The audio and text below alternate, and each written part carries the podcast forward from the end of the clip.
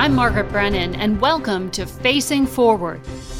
Even if you're not a parent, getting kids back into classrooms is key to reviving America's economy.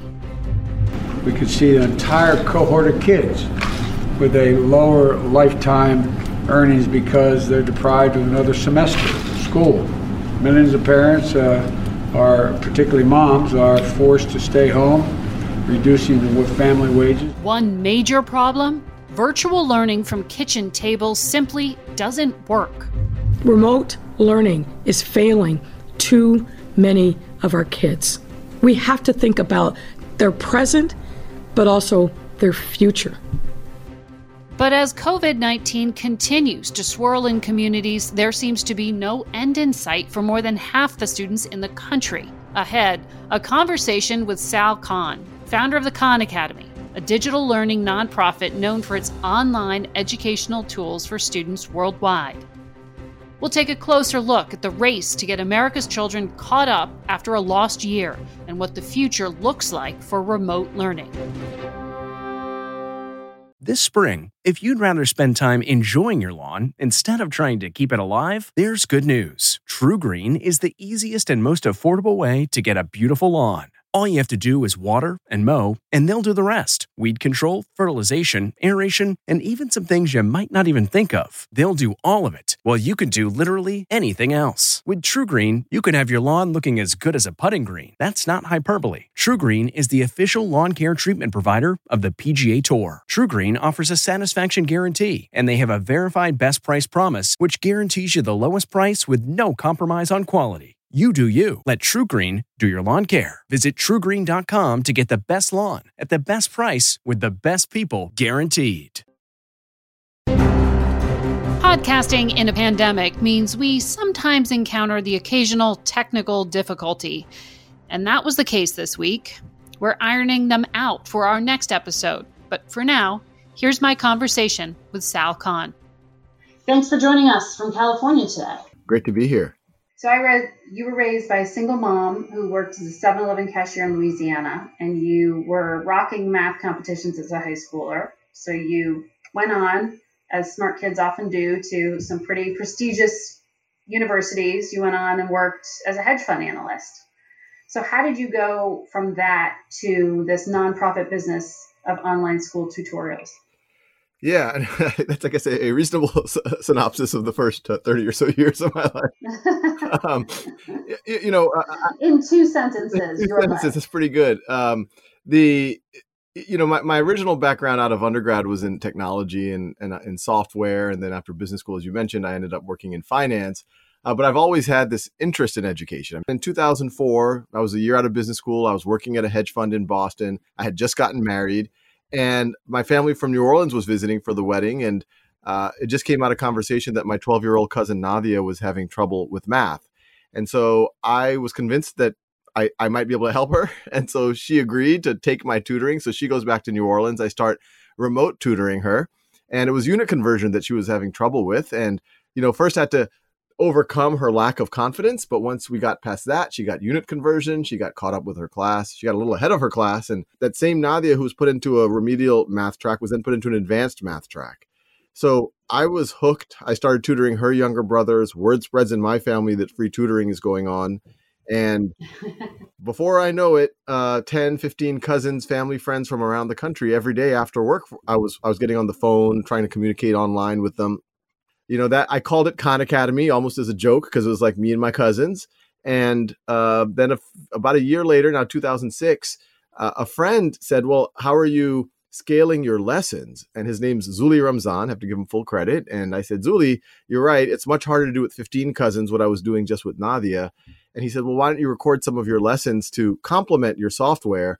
Uh, record them as videos on YouTube, and then your cousins can access them whenever they want. And I initially thought it was a horrible idea. I said, Zuli, uh, YouTube is for cats playing piano. It is not for mm. mathematics. Uh, but I gave it a shot. And, you know, my, I told my cousins, I'm going to make these videos on things that you, you know, I feel like I have to answer a lot or review a lot. Uh, but then when we get on the phone, we can dig deeper. And after about a month, uh, I asked for feedback. They famously told me they liked me better on YouTube than in person. Uh, it soon became clear that people who were not my cousins were watching and so between the software and the videos, it started taking on a life of its own. And By 2009, there was about 100,000 folks using it every month. And then that's when, frankly, I had trouble focusing on my day job. And uh, I, I, I set Khan Academy up as a not for profit, pretty convinced that, look, the social return on investment here is off the charts. Uh, surely some philanthropists will recognize that. And so, with that kind of delusional optimism, I, I, I, I took mm-hmm. the leap and quit my day job and you know, 2009 was a tough year because uh, the, the world doesn't always conspire the way you think it will. We were living mm-hmm. off of savings, and you know, our first child had just been born. But by uh, mid 2010, we got our first real philanthropic funding, and the Khan Academy was able to become an organization. So, fast forward, you've now kind of become like the poster child for remote learning, which is interesting because now we're in the midst of as a country figuring out how to educate kids at home. And and for people who aren't parents and don't have kids and might think this is all you know not important to them I, I think one of the big challenges for our country right now has been laid bare that that you can't get the US economy chugging along until you can get parents fully back in the economy. And that's in large part dependent on getting their kids back into school but it's also going to mean getting their kids back up to speed. So that's why I want to dig into kind of like the bigger picture here. Um, why do you think when people are at home and listening to what's going wrong with our education systems right now, that the impression is remote learning does not work? Well, as you mentioned, as, as someone who is, I guess, sometimes viewed as a poster child for online learning, which sometimes gets combined with remote learning, I'll be the first to say that if I had to pick for myself or my own children or anyone else's children between an in person amazing teacher, if I had to pick between that and the fanciest distance learning, online, artificial intelligence, I would pick the in person human amazing teacher every time. So I'll be the first to say that uh, you know pure online or distance learning is a, it cannot be a substitute for an amazing in person uh, teacher. Now, with that said, even before COVID, we know that there's large parts of the planet, including a lot in the US, where you don't have uh, access to certain courses. You might not have access to a teacher that you're really resonating with.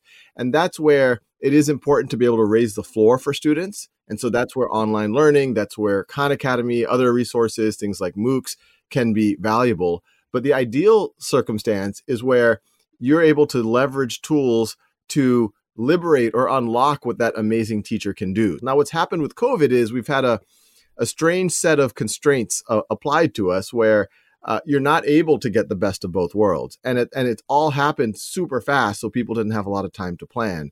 And so you had a kind of wholesale migration in a literally matter of days or weeks from in-person instruction to essentially video conference instruction.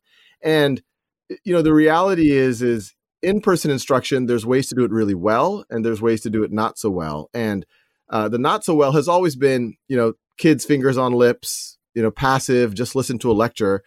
It, that's usually not so engaging in person and then when you transplant that onto video conference it becomes that much less engaging because obviously kids can look at other windows they don't have to show up so yeah, it's it's it's very suboptimal on on so many levels. But it doesn't mean that online learning or distance learning is bad. It just means that these constraints that we're having are unfortunate. If we had COVID without the online learning or distance learning, then things would have been that much worse. What do you think is the hardest thing to teach via remote? Well, I think there's all of these intangibles that happen, and we all remember it from school. You know, all the things you you learned from your peers, some hard hard lessons uh, in the hallway, collaborating with people sometimes you know just a certain look that the teacher gets you and you might get a little bit of that on a video conference uh, but it's all of those you know implicit social emotional learning things. And, you know what's especially been hard right now is this this lifeline on video conference isn't just about academic learning because kids are also not able to socialize in the ways that they were before. Uh, and so that's leading to i think tough issues for a lot of kids. You know i see with my kids on if two or three days go by where they're not able to at least you know see one friend in a play date in a covid safe way at a park and if they're inside for that day they just kind of yeah. get a little you know batty. Um, and we're lucky you know i have a backyard. I live in a neighborhood and we live in northern california. It's like 75 degrees outside right now so we can do this but I, you know i can't imagine so many kids if you're living frankly if you grew up the way i grew up you're growing up in a apartment complex where there's pretty much a lot of concrete outside. You're not in a place where it's easy to go outside. That's really, really tough when, you know, you have to do everything online. And, you know, for a lot of these families, they don't have a great internet connection, if, if any at all. Or what about parents who, you know, have to become teachers on the fly and, you know, turn their kitchen table into a classroom and, and they don't speak English? How, how do they teach their kids? Exactly. I mean, and, and I'll, you know, on top of that, what if they have to work like my mom did at the convenience store and uh, who's watching the kids. Uh, you know, I remember right. when I grew up, you know, me and my sister, we were in the 80s, they called the latchkey kids. You know, we, we would come home at two or three and, you know, kind of watch TV. And my mom would come home at 6 or 7 p.m. And, and then, you know, we'd all have dinner together. But uh, it's incredibly difficult because in, in my circumstances there's myself my wife's a physician but she's able been able to see some of her patients remotely during the pandemic. Mm-hmm. uh, my mother-in-law lives with us. Uh, so between all of us we have a lot of support and they go to a school that was really supporting them uh, through this situation and it was still hard. And so if you take all of that away that's that's what all of us are afraid of. You know i talk to i have a school teacher who lives uh, two doors down from us and she was saying, and this is in a upper middle class neighborhood, she's saying that here she's lost 10% of her kids. Like they just disengaged. They're not showing up for online learning. When they do, she sees that their their vocabulary has degraded because they just haven't been engaged in school. And this and the problem's a lot worse if you go to some rural areas or some r- urban areas where it's 20, 30% of kids really haven't been able to engage. So I think we have to make the best of the constraints that we have now. But as we start to get out of this COVID period, it really does have to be viewed as a disaster recovery project because these gaps that these kids are accumulating and this lack of self esteem and what's hitting them socially and emotionally, this will have long lasting repercussions for, for decades if we don't if we don't try to fix it. Yeah, the um, I saw one figure that put it at an economic cost of between 14 to 28 trillion dollars to the U.S. con- economy if schools remain closed for in-person learning. That was according to the OECD. I mean, that's pretty staggering about the long-term cost. But I, I want to talk to you about um, how to find some solutions because we've been admiring this horrible problem. Let's talk about how to fix it in a moment. So stay with us. It's three o'clock somewhere. Time for a My Mochi ice cream snack. My Mochi ice cream is cool, creamy scoops of premium ice cream wrapped in sweet, pillowy dough. And get this all of My Mochi's fabulous flavors, like strawberry, mango, double chocolate, and cookies and cream, are only around 80 calories per piece. Talk about a guilt free, indulgent experience. Each box of My Mochi ice cream has six perfectly portioned, gluten free mochis that are great for grab and go. So feel good while curbing your afternoon cravings or the midnight munchies. Yeah, you know who you are with the joyfully chill sensation of My Mochi ice cream. Find My Mochi ice cream at Target or visit MyMochi.com to locate a grocery store near you. This episode is brought in part to you by Audible, your go to destination for thrilling audio entertainment. Whether you're looking for a hair raising experience to enjoy while you're on the move, or eager to dive into sinister and shocking tales, Audible has an exclusive collection of thrillers from best selling authors that will keep you on the edge of your seat. Like James Patterson's first audio only thriller, The Coldest Case.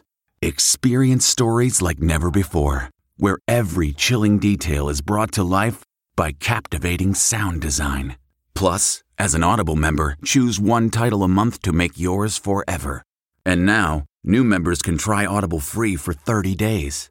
Just visit audible.com slash WonderyPod or text WonderyPod to 500, 500. That's audible.com slash WonderyPod or text WonderyPod to 500, 500.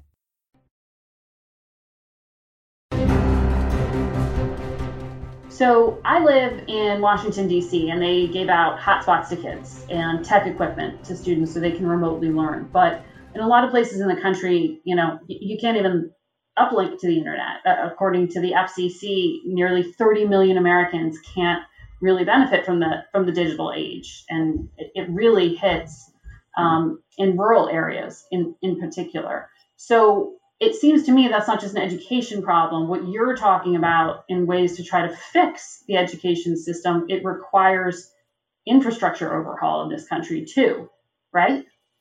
Absolutely. And what you just pointed to Exactly. It's not just an education issue. Just to engage in the economy, to look for a job, to stay in touch with friends and family, you need some form of internet access now. In urban areas, it's more of an affordability issue. In rural areas, it's just that the infrastructure oftentimes is not there. Now, the silver lining is I have never seen more energy behind this issue of the digital divide than we are seeing right now. So it's the last eight, nine months have been horrible for these families, these communities. It's been hard for them to engage. Uh, but people are taking this problem seriously. You know, I've talked to groups like SpaceX, uh, who have obviously the Starlink, you know, where they're going to put a bunch of low Earth orbiting satellites and uh, hopefully be able to get internet access to not just rural America, but you know, rural everywhere. Um, and I'm feeling optimistic that in the next three to five years, this will we won't completely solve this, but it'll be mitigated to a large degree. So your Khan Academy, you can access these tutorials for free. Some school districts do contract with you, I saw, but um, a lot of your benefactors here include like the Walton family. They are behind Walmart, Bank of America, Gates Foundation, Google. Do those benefactors influence the content that you post? No, not at all. Um, you know, these all of these foundations have always just been i mean you know the gates foundation for example if we go back to that story in 2010 when i was trying to get funding actually i was applying for a grant with the gates foundation for for i think it was like $30000 um, and then it just came out of the woodwork that that bill himself was using khan academy with his children and he himself was using it to learn some topics in finance and other really?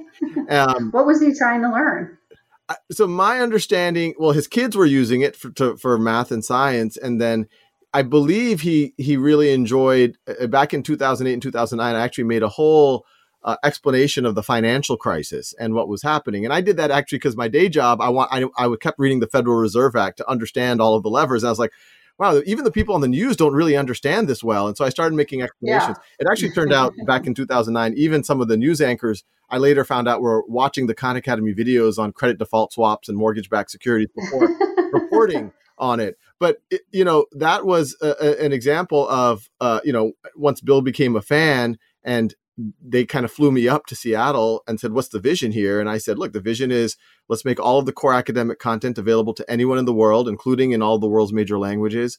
Let's make it as personalized and engaging as possible. And one day, let's see if we can figure out ways that we can connect that to opportunity and completely in line with, with what they believed. Um, and, you know, Bank of America, they cared about financial literacy, frankly, especially coming out of the financial crisis. And, you know, none of them have any editorial say so you have this argument in Washington over uh, funding as part of an upcoming bill President Biden is trying to push through Congress. And, and some of the money in it, about $130 billion, is going to go for schools. Um, there's some money in it that's supposed to or could be used to play catch up over the summer with some kind of perhaps voluntary, you know, catch up program. I know the teachers union uh, had we spoke with recently, Randi Weingarten said that should be voluntary uh, to, to go to summer school. Um, what do you see on the horizon that can help fix the problems that you see right now? Yeah, and as you mentioned, I believe roughly twenty percent of that of that those funds are targeted at learning loss, uh, which is you know a very broad term for, and it could be learning loss that happened well before COVID, but the theory is, and there's data to, to back that up, that there's that the learning loss or the unfinished learning has accelerated during COVID. And, you know, this is something that Khan Academy has always been focused on. When COVID hit, we saw our traffic increase by a factor of three. You know, we normally see about 30 million learning minutes per day. That went to about 85 million learning minutes per day. And we have accelerated a whole series of content and resources to specifically address learning loss. So we've created new courses called Get Ready for Grade Level courses, which cover all of the prerequisites you need to master in order to fully engage at the grade level courses. Uh, there's another not for profit that I started in response to COVID uh, that we think could play a huge role in this recovery effort, for lack of a better word, called schoolhouse.world, which is about giving free tutoring to people. We have high quality vetted volunteers. Some of these are, are, retired professors, teachers. Some of these are software engineers and lawyers and doctors. And some of them are just really good high school students and college students uh, who are willing to tutor other folks and that's picking up a lot of steam. We have the state of New Hampshire, state of Rhode Island, states and state of Mississippi that have already signed on to use it for all the tutoring in their state. So between the software content personalized learning aspects on Khan Academy and then what we what we think we're creating is a national free tutoring platform on schoolhouse.world uh, which could be used and both of these things could be used outside of a classroom or as part of a formal school day uh, we hope to you know be part of that that solution to to help fill in students gaps and who is that up to though i mean does that ultimately just come down to a parent saying my kid's got to play catch up or do you think these things need to actually be required by school districts so I think it's going to be a combination. I, I, in the ideal circumstance, I do. I would love both. In the ideal circumstance, every teacher knows about these resources. Uh, every parent knows about these resources and gets their students on it. You know, we see efficacy studies. If kids are even able to put in 40 minutes a week, it can dramatically accelerate them. Uh, but the ideal is if kids are able to put in 15, 20 minutes a day above and beyond what they would have normally done in school, especially in mm-hmm. topics like math we have a lot of evidence that not only will they fill in their gaps, but they'll probably accelerate well ahead of their peers. Uh, so every parent should know that because these resources are free and and and available to to everyone. Uh, you know, my understanding of how the money will flow is primarily going to most of that money is going to go to the states, and then the state uh, kind of commissioners of education will distribute most of that money to the districts, and then the districts are going to have a lot of leeway in how they use it. Uh, you know, my my hope is that they use that to create in-person settings so that there's that mentorship, that human connection that can then leverage some of these online tools, including online tutoring. So, I mean, remote remote learning is going to stay with us. Um, and in fact, if you look at the CDC guidelines for reopening schools, the majority of schools are in areas with really high COVID rates. So that means, under the guidelines, that like middle school and high schools have to stay virtual only unless they can, you know, really strictly implement all the mitigation strategies. So for high school and middle grade students, is that sort of the area that you think is the greatest focus for you right now since they seem to be kind of stuck online for the near future? I, I, think it's all of the above. And I think we're we're talking about two phases. We're talking about between now and hopefully things normalize by the fall uh, what we're going to do. And our focus is on everyone from pre-K. We have Khan Academy Kids, which is reading, writing, math, and social emotional learning, uh, all the way through elementary, middle, high school, and early college. You know, we go into some of those, all of those early general ed, especially all of the STEM courses. And mm-hmm. I think now it's a lot of science, technology, math. Right, and right now it's going to be you're going to have to leverage the technology while the pandemic is is going. But once we get back to school, so to speak, uh, there's going to be all of this gap filling. And that's where the extra tutoring from places like schoolhouse.world, you know, leveraging Khan Academy, ideally in a classroom, uh, so that uh, kids can fill in their gaps while the class starts to move ahead to the appropriate grade level. I think that's going to be essential. Sal Khan, it's been good to talk to you today. Founder and CEO of Khan Academy. Thank you for your time. Great. Thanks for having me. At Amica Insurance, we know it's more than just a house. It's your home, the place that's filled with memories. The early days of figuring it out to the later years of still figuring it out. For the place you've put down roots, trust Amica Home Insurance. Amica, empathy is our best policy. What makes a life a good one? Is it the adventure you have? Or the friends you find along the way? Maybe it's pursuing your passion while striving to protect, defend, and save what you believe in every single day. So, what makes a life a good one? In the Coast Guard, we think it's all of the above and more, but you'll have to find out for yourself. Visit gocoastguard.com to learn more.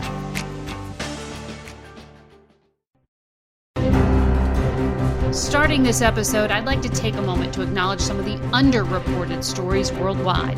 Overseas this week. Vittime del vile agguato. Cowardly and heartbreaking is how Italy's top diplomat described the deadly ambush that took the lives of Italy's ambassador to the Congo, Luca Attanasio, and two other people.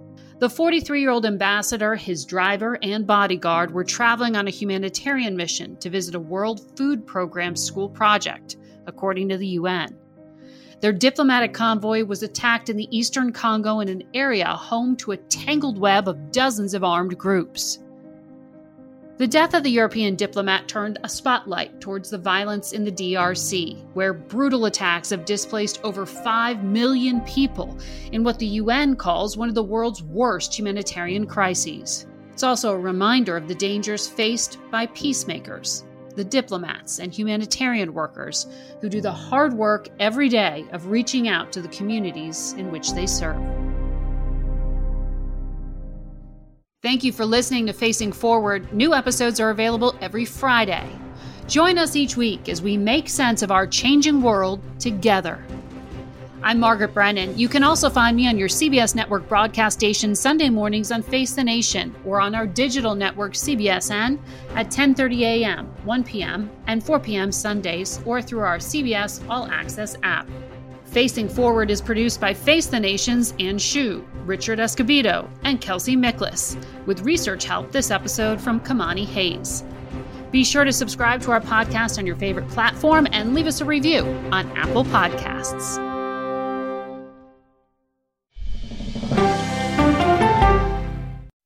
Hi, this is Jill Schlesinger, CBS News business analyst, certified financial planner, and host of the Money Watch podcast.